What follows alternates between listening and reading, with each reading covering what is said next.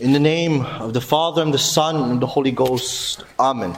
Dear Reverend Canon, dear Abbe, dear candidates, and dear faithful.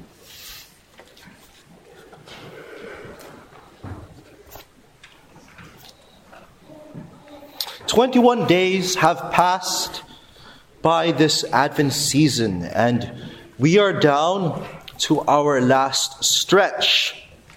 Remember that with each week that passes, is like a thousand years of expectation for the Christ have gone by. If we calculate the time between the creation of the world and the birth of Christ to be about 4,000 years, every day that passes is equivalent to about 140 years of expectation for the Christ have, come, have gone by. And every hour of our time that passes by during this Advent season is around six years of expectation. So imagine that and what an eye opener for all of us. A topic I like to speak about is Black Friday and Cyber Monday, which must have been great days for all of us to grab a deal for a gift for our loved ones. Inversely, it may have been missed opportunities for us to buy an inexpensive microwave or a digital washing machine, a mechanical computer keyboard, exercise equipment for upcoming New Year's resolution, or even winter clothing. We feel down when we did not buy that discounted refrigerator that was 25% off three weeks ago. Well, you say to yourself, maybe next time. Right? Wrong. Instead of thinking about all these missed opportunities to snatch a deal, let us watch ourselves where we are at this point of our spiritual life during Advent. And boy, are we glad that Christmas is still seven days away.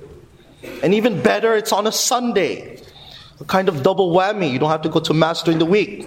Whoa, that's cool, isn't it? Wrong again. Not wanting to point any fingers to anyone, let's rid of ourselves of this fear and preoccupation of the material aspect of the upcoming Christmas season. Similar to the impatient angst we experienced as a teenager, or similar to those we see in our children. And get back to the liturgical program of the Catholic Church, the season of Advent, a time of joyful expectation. Do you recall then the first Sunday of Advent? That's just a few pages back in your missals, which you can turn to if you like. And we reread these holy words. St. Paul told us, It is now the hour for us to rise from sleep. For now our salvation is nearer than we, when we first believed. And in the gospel of that Sunday, three weeks ago, our Lord told us in a very invigorating way look up and lift up your heads because your redemption is at hand. The fullness of time has arrived and we must be ready. Now, this fullness of time is about to be celebrated next week. The prophet Daniel even announced the time of his coming, just like the prophets waiting in Advent for 4,000 years since the creation of the world, since the fall of man. But Daniel the prophet announced Christ coming down to the very year, which works out to be the 15th year of the reign of Tiberius Caesar. In other words, the year 29 of our era. As we just heard in the gospel, of the fourth Sunday of Advent. And the prophet Micah foretold his birth in Bethlehem. Nowhere in the history of religious anthropology will you find a Buddha, a Muhammad, or a Joseph Smith foretold and announced centuries before his coming.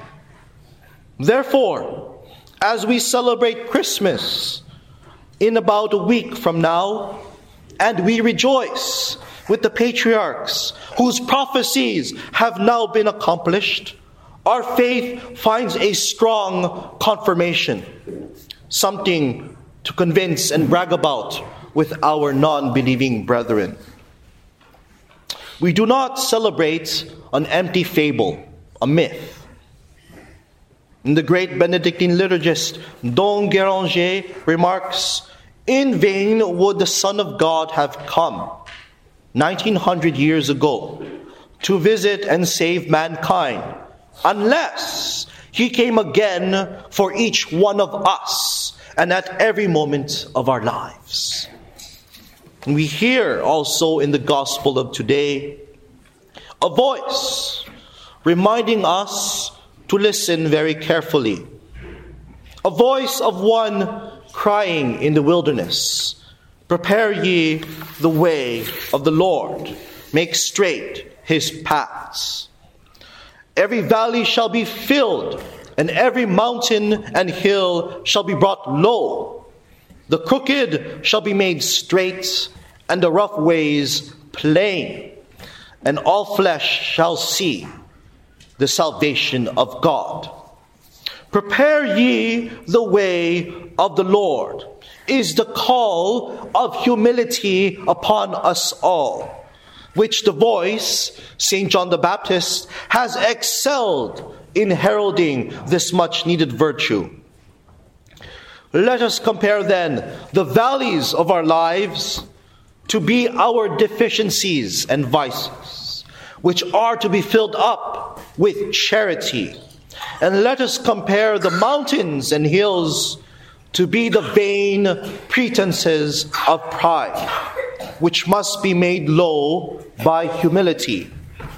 Unfortunately, the more we reject this simple notion in our lives of filling our deficiencies with charity and to lower hills and mountains in order to diminish our pride, the more we reject this notion, the more our heart remains difficult to soften due to the heart disease of self love and the clogging arteries that we call pride.